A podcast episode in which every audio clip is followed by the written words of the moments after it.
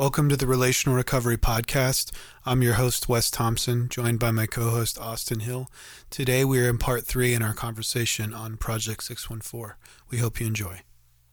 Isaiah 61 4, they shall build up the ancient ruins, they shall raise up the former devastations, they shall repair the ruined cities, the devastation of many generations. Obviously, there's this picture of the people of Israel um, wanting to, to go back to the promised land and be restored, um, ultimately do the original promise of Abraham. So there's that context.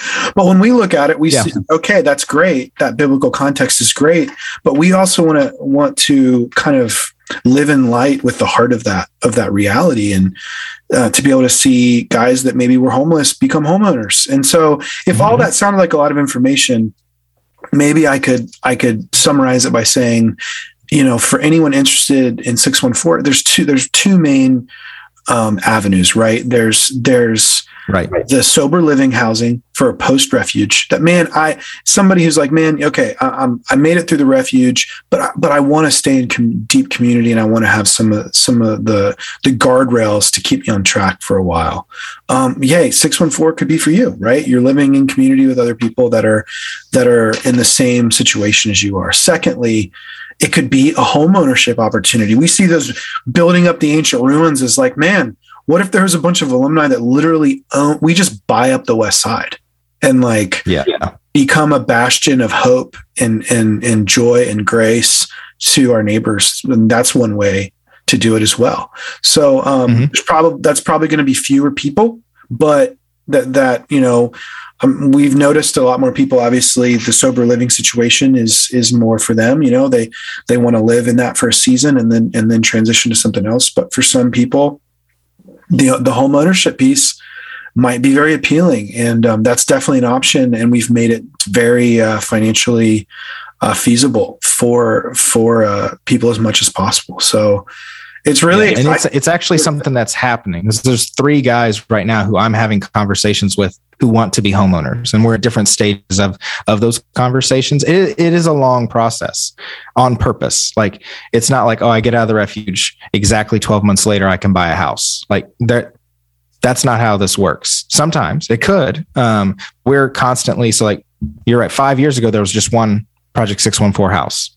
Now there are four uh, that we own, and then we have uh, other alumni who own homes uh, that we do not own that rent out to our guys using the same kind of like social covenants, where similarly or similar uh, rental amount every month. Um, there's drug tests, house meetings, those type of things. So there's a lot of guys that are living in these different, uh, I guess, different places under the same set of guardrails to help create this community uh, in the West Side. So it is actually happening. It's right now. It's it's more than just a good idea. It's actually happening. Yeah, which is amazing. Talk a little bit more about the social covenant. What do you what do you mean by that? What does that look like? Uh, why why did we do it? Just yeah, riff on that a little bit.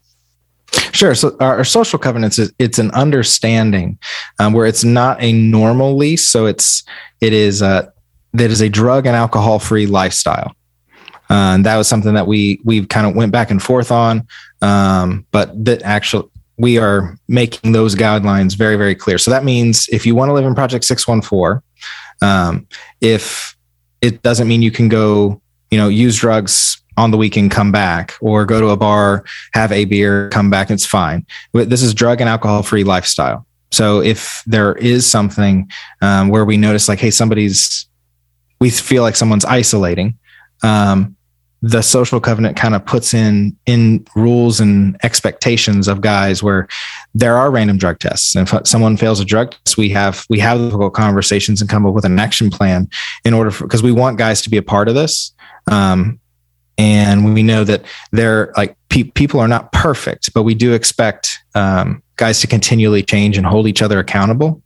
So it's not a this is not like a safety uh, or like a it's not like the refuge light. It's not a little bit easier to live there. It's still it's it's a challenge and it should be a challenge to live there. And that's what the social covenants do. There's um, rules as to who can come over. There's uh, an expectation that there's a house meeting once a month. Um, there's there's expectations that you are a um, we stress and like and and I guess, encourage guys to be an active member in their church. And if they're not, we have conversations. So if if you want to be in Project 614 and hide, I would not it's not for you. If you want to hide, you're gonna have to hide somewhere else. Because Project 614, we we see each other as constantly growing and changing. And if someone isn't growing and changing, we're gonna have conversations.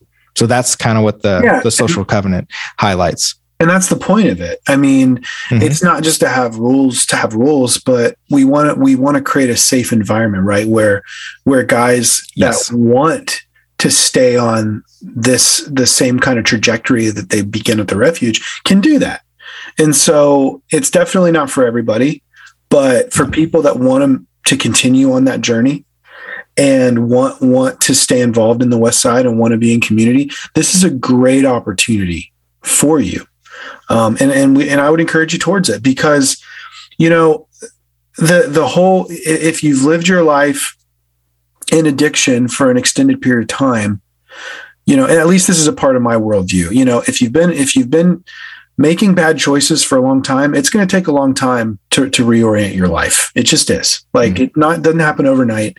And chances are, you know, even though the refuge is 13 month program, chances are you're still going to need pretty pretty consistent, stable, uh, a stable setting when you're out of the refuge in order to maintain a healthy lifestyle.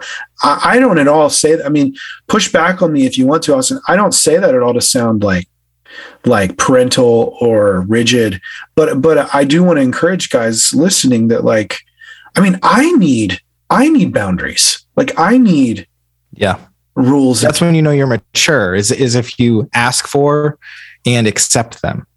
Uh, a mature person is not someone who's who's like no one can tell me what to do. I'm my own man, um, and I push back at every time there's someone who puts a limit or or or a boundary on me. A mature person understands that I need boundaries because if I'm just running wild all the time, it doesn't end well. I mean, if anybody who feels like I can think of, if you can think back on a time in your life where you didn't listen to anybody, I'm sure it wasn't going well for you.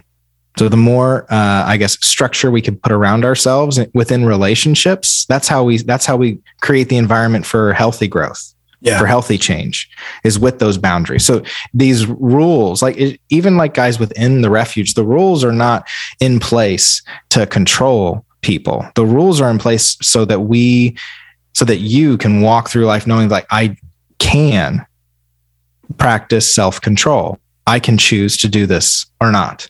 Yeah. Like that's why it, that's why the refuge is no, is non smoking. Does smoke is, is smoking um, something that's you know like financially it's stupid. It's not going to help you and with your physical health, um, but it's completely legal outside of the refuge. So this is an opportunity for you to say no to something that you don't actually need but you could say yes to it later but it's it's you're just practicing this understanding that like i need these type of boundaries. I need people around me that help me with these boundaries. Yeah yeah. Impulse control. Like i have an impulse. Um unfortunately people i mean th- th- there's been a lot of research on this right? Like one of the big yeah. things that we identify in people in active addiction is impulse control is what's talked about a lot because what happens is yeah. um, someone who's in active addiction has a real difficulty like we're, we're like let me say this a healthier person because we all have issues but a healthier person when they have an impulse they have an urge they have a strong desire a healthy person will pause even if it's briefly and reflect on is this something i actually want to do? Is this actually something i want to say? Is this actually something i want to engage on?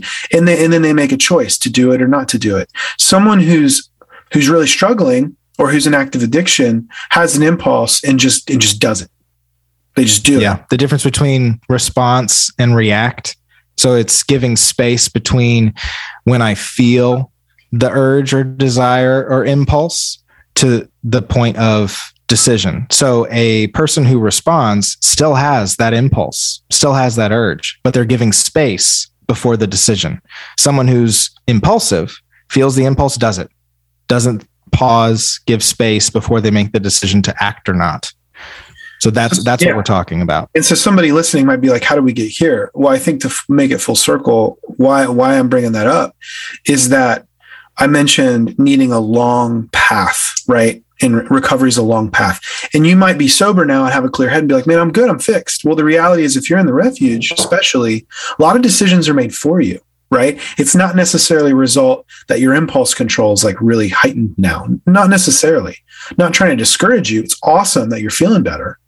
But the reality is, is that the more choices that you have, which which you'll have more choices the farther along you go in the refuge, to the point when you launch, and now you make all your choices. One of the practical hopes that we can help you with is that by continually making good choices and building better habits, that your impulse control heightens and grows so that by the time you do launch, you are making better choices. The reality is a lot of you are going to benefit greatly by living in some sort of high accountability community which is what Project 614 is. Thanks for listening to this episode of the Relational Recovery Podcast. Tomorrow will be our fourth and final episode in our conversation on Project 614. We'll see you then.